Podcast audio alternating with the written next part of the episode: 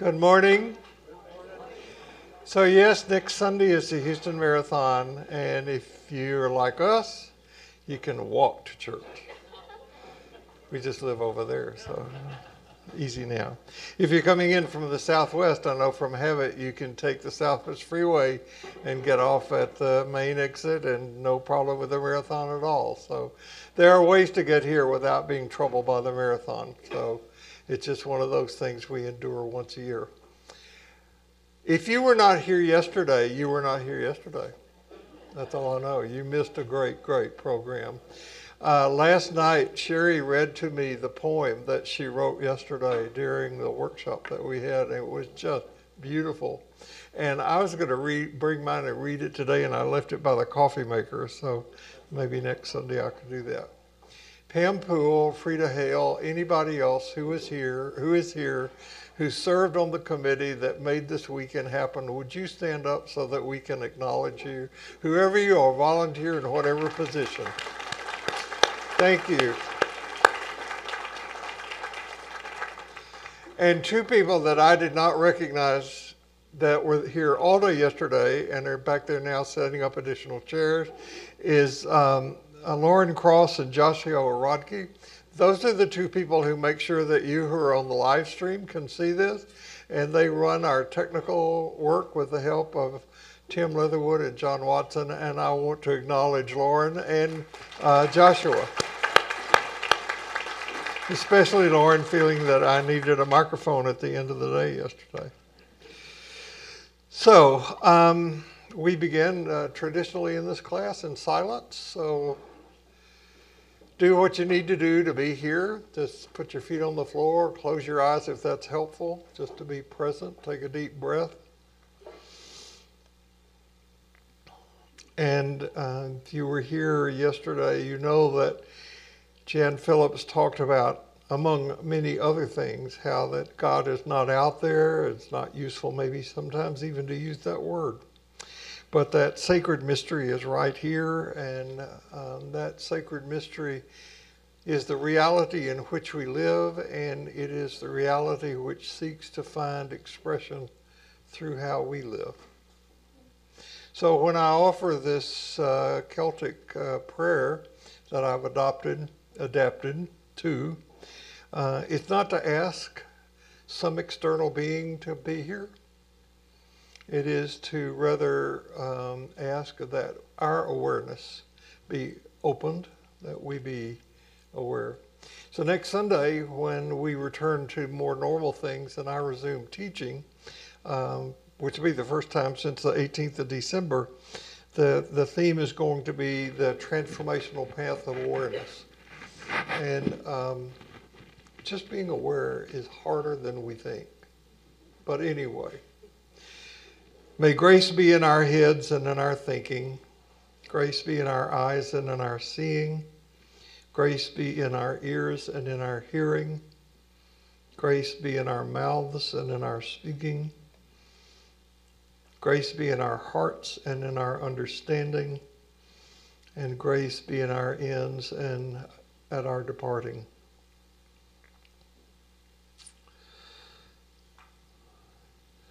One of the things that we were invited to do yesterday is to be aware of those times and moments in which that grace or mystery um, is really present in our lives.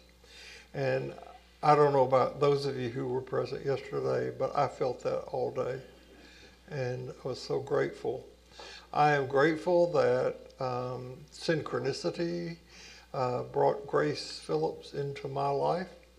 Uh, I have loved reading her work, and I have loved, absolutely loved, and been energized by her physical presence and teaching. And I'm so grateful that she is back here again today to be with us. Grace Phillips, please. Grace come. Phillips, listen to I mean Jan Phillips. I Phillips. forgot my name Jan already. Phillips. I'm sorry, but it is Grace. name.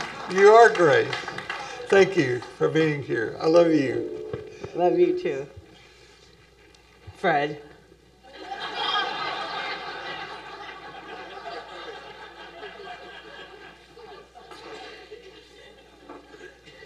I was going to make you work today but I changed my mind at the last minute because, well, first let me say this. Hi to everyone out there in your jammies. Um, some of you have the question how do we create the church of the future?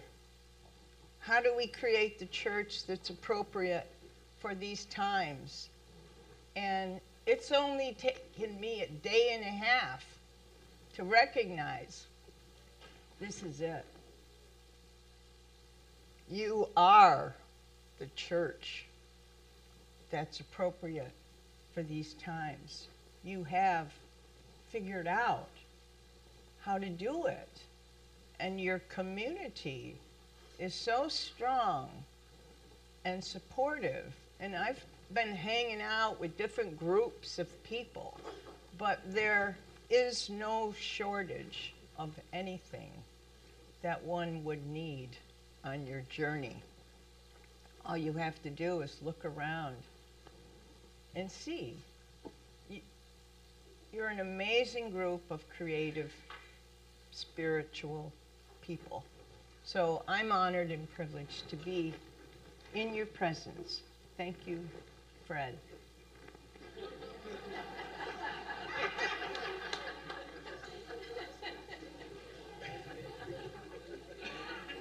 Kabir once said, he's a mystic poet, if you haven't experienced it, it's not true. And it's kind of a tricky phrase, but I think he was pointing to that. We learn what we need to learn on this earthly trip from the events of our lives. So I'm going to tell you two stories of things that happened to me and what I learned from them.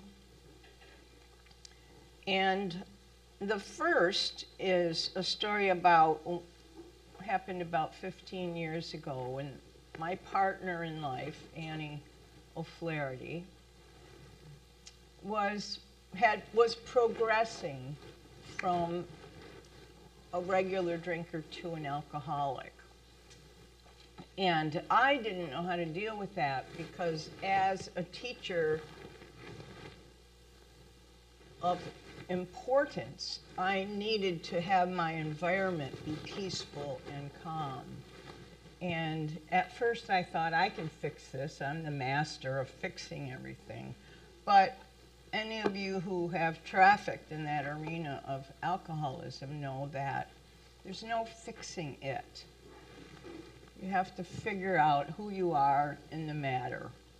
And I decided to take a biblical trip to Death Valley and do three days and three nights of fasting in the desert. And I would get my answer what to do from that experience. It was August.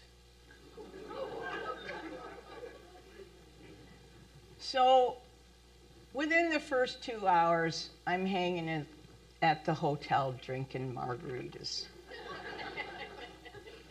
the biblical experience went the way of the wild goose.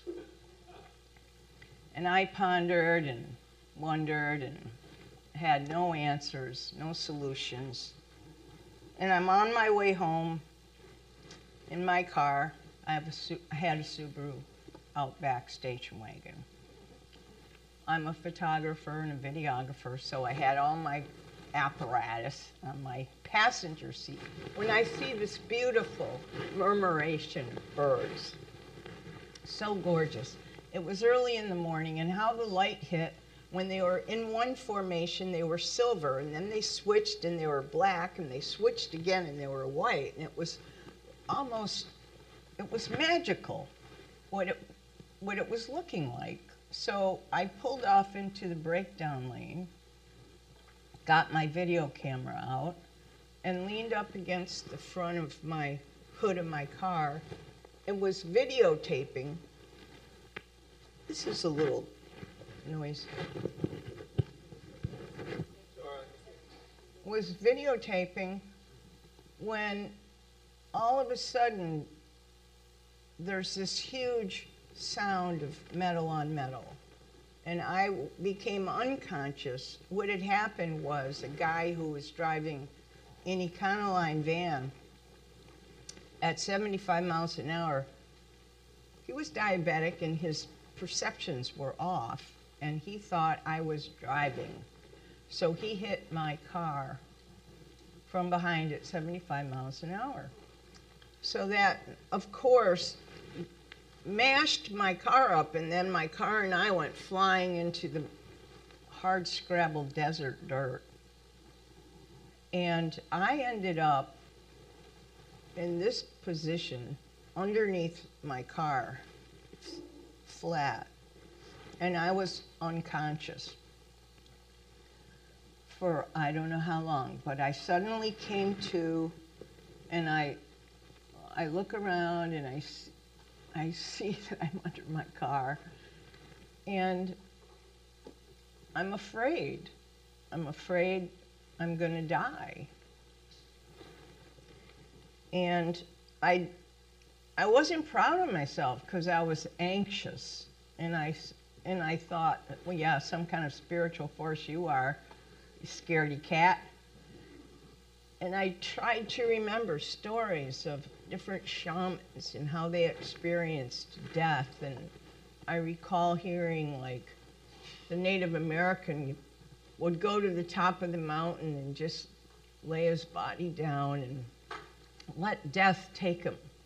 And the eagles would come and do what they do. Or the Eskimo shaman would lay his body down in the snowbank and let death take him. And so I got myself into that mindset and, and I said, okay, here I come. And I felt through the soles of my feet. I heard this little sound. And I felt that I exited through my feet. They were bare feet, my shoes had been blown off. And so there I was, out there, out of my body. There was no white light, no tunnel, no relatives. Big black void, silent, calm, very peaceful. And I'm suspended in that beautiful nothingness. And next thing I hear these voices. Oh my God, is somebody there? Is anybody there? Are you alive?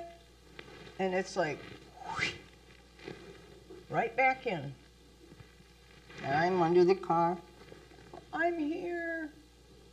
I'm alive. And I hear their little feet. They're trying to find out where am I? I'm under the car. So I finally, they come to the car. I see their little skinny legs. They say, Wait there.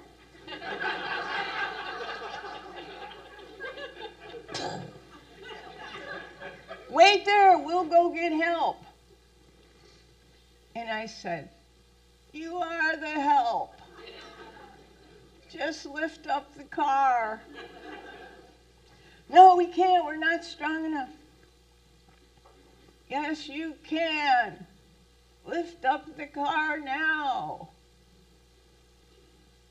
And the next thing I know, the car gets lifted up. Two arms pull me out, drag me out, lay me on the ground. Then the ambulance comes. Of course, I have third degree burns all over my back. That's why I walk like a drunk. You know, I've I've have sustained damage. But look at me, right? So what did I learn from that event? Is all our lives we're taught that help is up there. They were going to go get help from who knows where, and I was going to die because they forgot.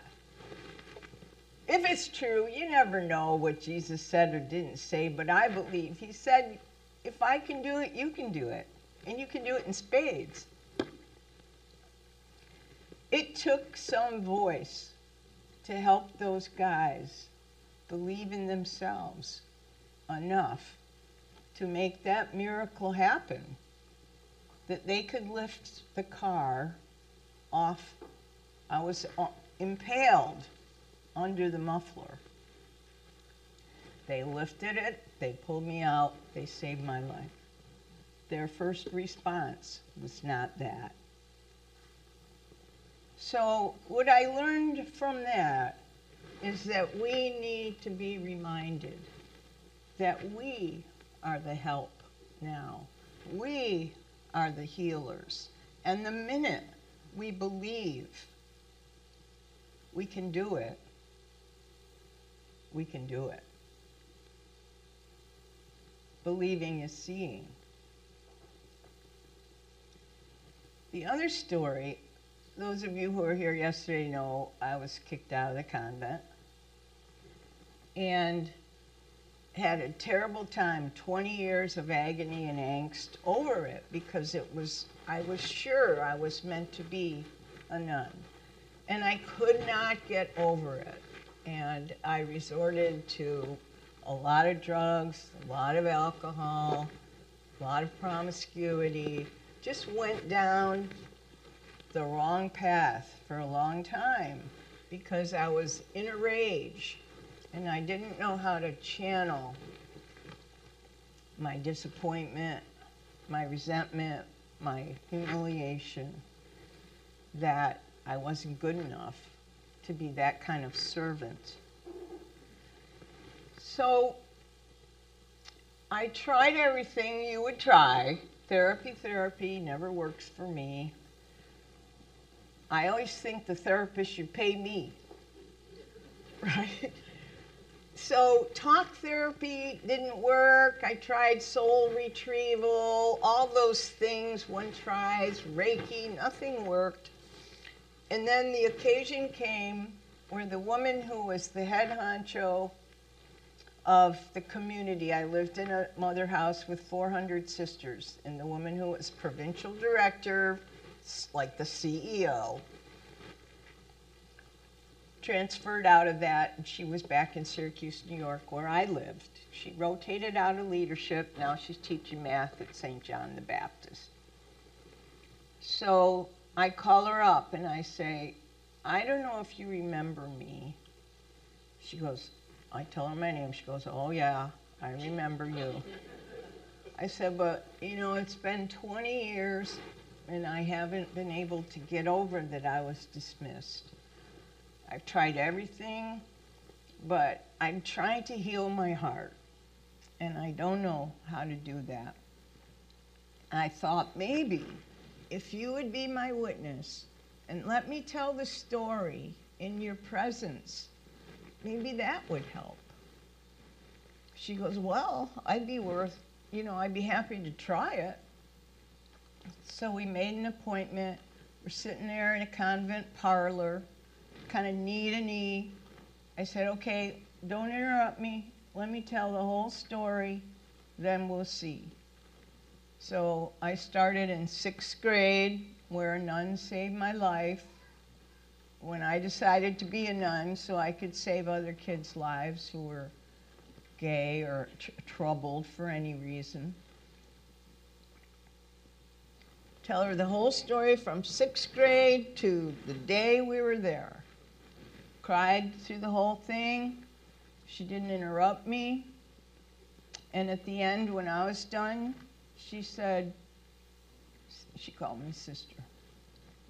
Sister, would you forgive me for the terrible injustice that was done to you on my watch? And I was a bit flabbergasted because I hadn't anticipated any response like that. I was taken aback. And I'm like, of course. I didn't think that was going to be part of the equation. I go, of course I forgive you for that terrible injustice that was done to me on your watch. And she says, Will you forgive the entire community of the Sisters of St. Joseph of Carondelet for this terrible injustice that was done to you by us? I said, Yes, yes. I forgive the entire community of the Sisters of St. Joseph of Carondelet for the terrible injustice that was done to me. And all of a sudden, what happened in that moment was like in the sound of music when the light comes through and the music plays and it was an opening of immense magic and mystery that what happened in my brain changed so much that I said to her, Oh my God, there's nothing to forgive. I'm grateful that you all gave me the privilege of two years of a monastic life so I could get my footing. And then you let me go because we all knew it wasn't right. I'm no kind of nun.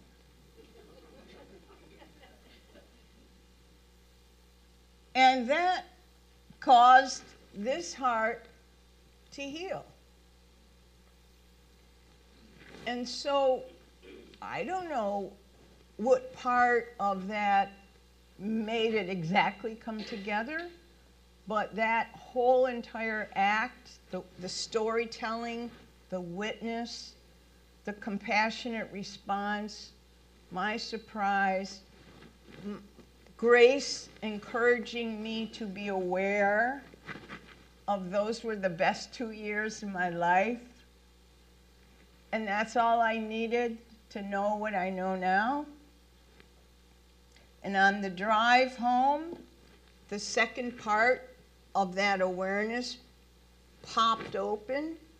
And what I understood and could see was every single step I took to create getting kicked out of the convent.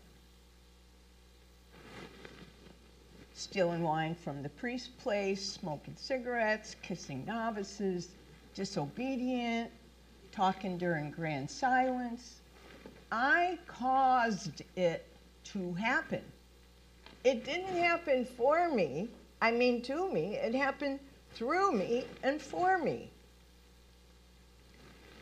And what I learned from that is that the events of my life, no matter how turbulent, happen for a purpose.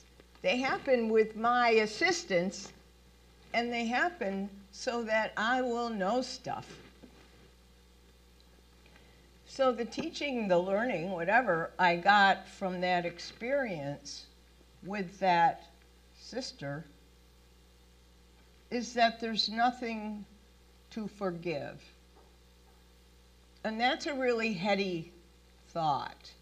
It's a very big statement. There's nothing to forgive. Because there's a whole bunch of people in the room that are sitting on, I can't forgive that. So I can't say it generally. I'd never say it to a Holocaust survivor, a kid with leukemia, right? But in my life, there is nothing to forgive. I can see that every event has been for my benefit. And I've been beaten up on the streets. I've been raped. I've had a gun put to my head in a restaurant, part of a theft, right? So there's been a lot of upset. But I am fully cleansed of any instinct to blame. Because look at me now. It took all that to get me here. And I'm not thinking there's much of a difference between me and you. It looks like there is, but there isn't. So, what's the point? Stuff happens, we process it, and then we know something from it. It's like going into the dark mine and coming out with a jewel. And so, at any point when you're ready and have processed your life stories, you can take your turn here. Fred will have you right up here. I love you, Bill.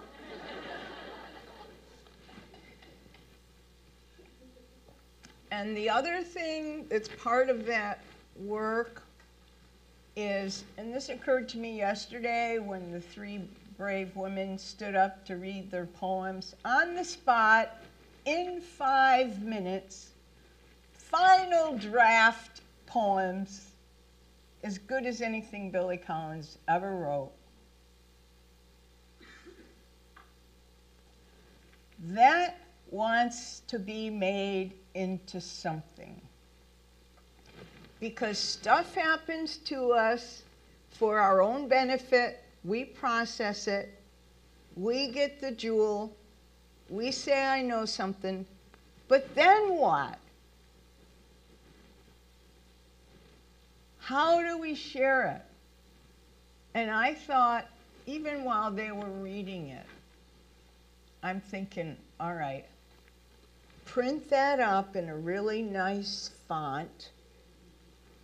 Get a piece of, go to Office Depot or Staples, buy a piece of beautiful parchment paper, print that poem on it, sign it, date it, and that's your Christmas present to people in your life who you love. Like, keep it going. What's the point of me knowing anything if I'm just sitting on it? What's the point of you having experienced all those traumas and tragedies, all that tur- turbulence that you have experienced and ongoingly are still? I mean, we're happy to be here eating your sacred cookies, but there's a lot of stuff going on in our lives, even in our politics, in our country, even the homeless here. Somebody brought up a suggestion I should praise and thank the, you know, the garbage workers and the trash collectors and the something else. All those people, the frontline workers, right? That's our world and it's in a sad state. So we're needed now. And I'm just suggesting to you do I, let me just check my time here, 1019, okay. That your, our creative work isn't just to figure out how to survive, it's to figure out how to make something of what's happened to us. You know, you ask the question, what? So what? Now what? And now what is like, okay, what do I do about this? My mom one day came up to me and she said, she just had her first grandson be born. Suddenly it's a big deal. She never thought of this when her granddaughters were born. But when the grandson is born, she goes, Oh my God, when Chad gets old enough to want to know my stories, I'll probably be dead or senile. I go, Well, write a book. And she says, I can't write a book. I said, Well, can you write a letter? Uh, anybody can write a letter. Somehow there was this big distinction. So I said, okay, here. And it was back in the day, early 90s, I had this little small square Mac, Mac computer. I gave her a little disk. I say, okay, go home and write 12 letters to Chad about your childhood. The oldest girl of 14 kids on a dairy farm in northern New York. A lot of stories. Dear Chad, today I'm going to talk to you. Today I'm going to tell you about. Today I'm going to tell you. So she, she started out, and I said, You have to write it on that disc, no handwriting. So she did it all. She wrote it on the disc, but she kept going because it was so easy. It's now 40 stories, 40 letters.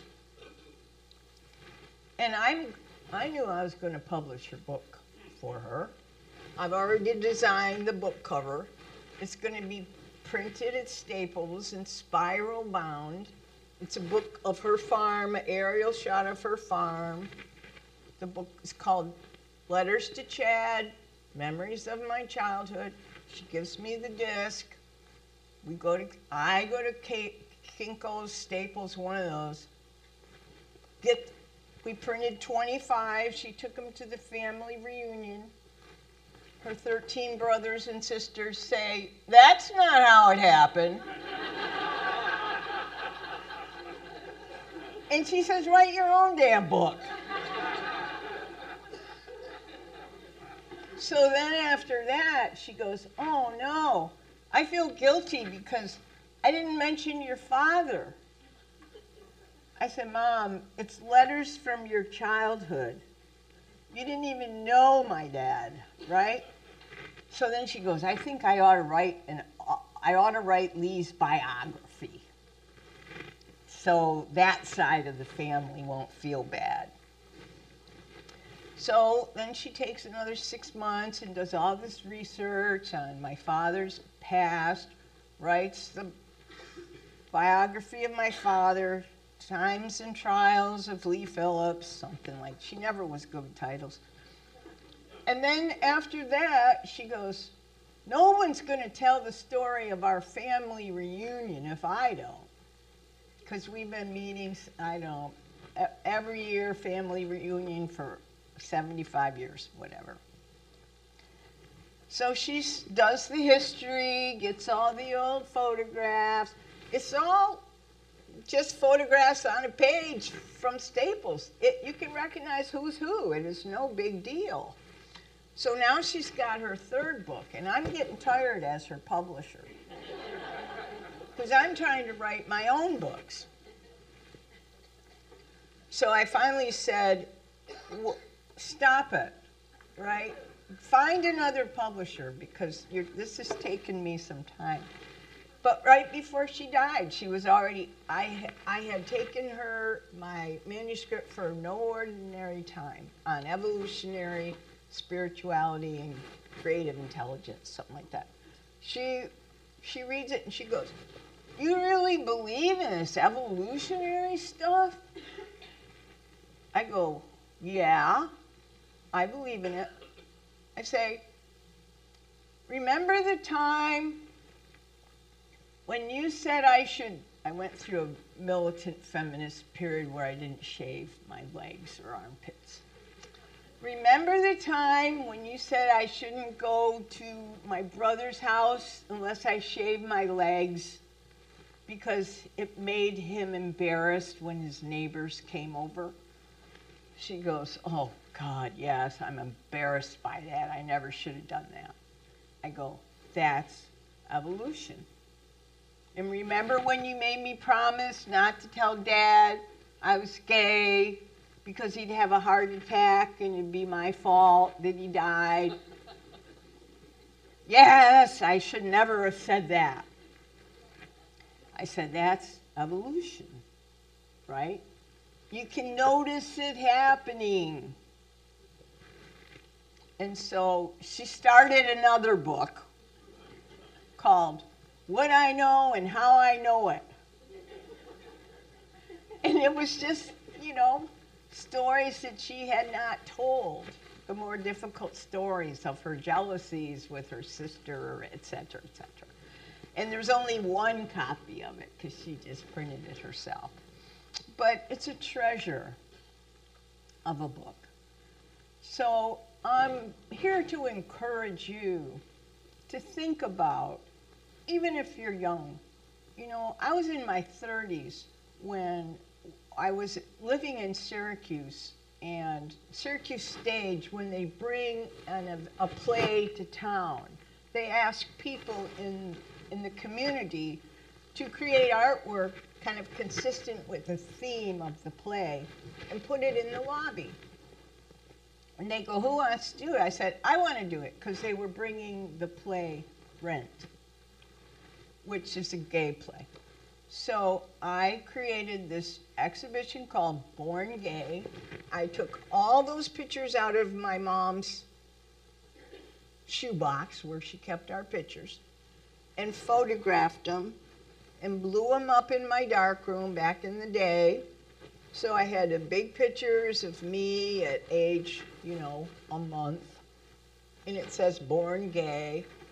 And then age four, age eight, age nine. And it tells the whole story of what it was like for me to know how different I was, falling in love with my third grade teacher, having a fake boyfriend, all the stuff you have to go through in the 60s and 70s before there was even the word gay. So it was like pervert, homo, lesy, just terrible stuff. So that was an exhibition that went all around the lobby of Syracuse Stage. And when I took it down, I put it in my closet. And there it lived. And I thought, oh, this isn't so great. I should, more people should see it. So I turned it into a little book, just stapled, Kinko's. It's called a chapbook, five by seven. You take your paper, put it in half, staple it in the middle. Born gay. My mother ended up taking 20 of those books and putting them in the back of her church. So it doesn't take a lot. You can just do a photo memoir. It could be small, but when you finally compile and harvest the events of your life, and you have to wait until you get to the point where you're able to say thank you for each one. You, it doesn't really, it's not very helpful or kind to put out a story that's unprocessed where you still have bitter feelings.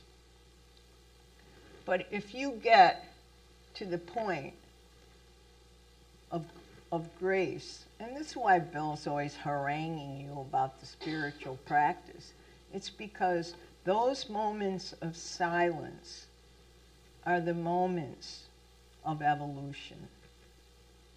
That time away when you're not near your phone, not near your puppy, not near your grandkids or your kids, that's the time of day when you say, I receive the grace, and the grace arrives. It's a love affair with a mystery. And if any of you remember what it feels like to be in love, I have driven through blizzards to be with my beloved. You will go anywhere. Imagine you're in love with somebody and you say, Let's meet. And your lover says, Sorry, no time. Like you all say, no time. No time for spiritual practice. No time to sit alone quietly for 20 minutes a day. There's the great beloved you say you're seeking, and you won't even have a date. Some kind of love affair. So it's not an invitation to anything that's arduous. It's an invitation for your own benefit. That in that quiet time, you sit as a satellite dish and mind at large throws love your way, throws thought your way that helps you heal your life. And in that gracious encounter, you evolve yourself into the magnificence you're meant to be. That's why we sit quietly for 20 minutes a day. And I had a woman in my workshop, and she was all OCD. I can't do it. I can't do it. I never could sit still for 20 minutes. I say, so what? Sit still for 10. I get a text from her the other day. I'm up to three minutes. It's okay.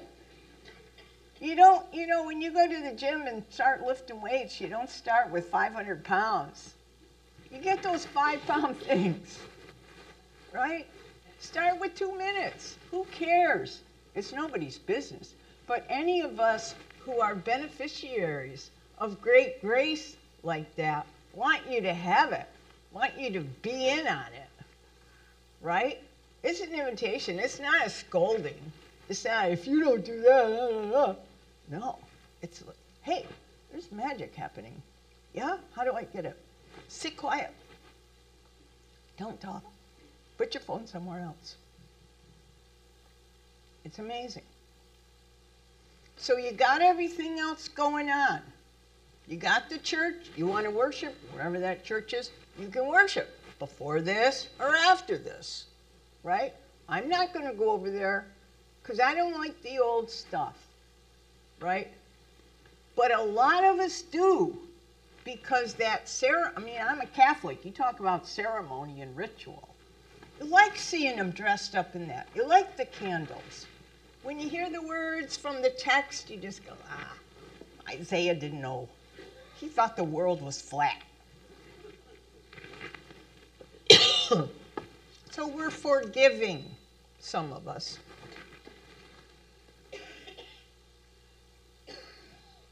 But what you've created here tells me you have all the creative genius that's necessary to make a spiritual community of consequence in the middle of Houston, Texas. So why are you holding out not doing the subterranean work? That's where the magic is. So that's it. My two stories, two things I know. Where the hell? There's nothing to forgive.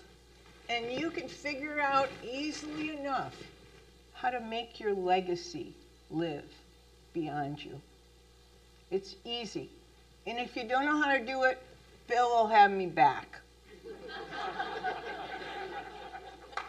All right?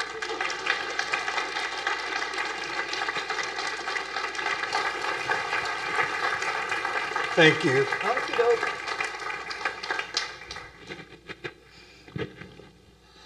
Well, as Fred, I want to say, Jan, thank you very much for this weekend. Thank you all for your support of and for this. I hope you come back next Sunday um, to participate in ordinary life. Um, as I said, we're on this new theme of making sacred the already sacred journey, and for the next number of weeks, it's going to be about how awareness is the path of transformation. And I would really like it if you would come and be um, part of that. It would make it. So Happy New Year! It's the first time we get to see each other this year, and um, I hope it goes well. And remember this: no matter where you go this week, no matter what happens, you carry precious cargo. So watch your step. See you here next week.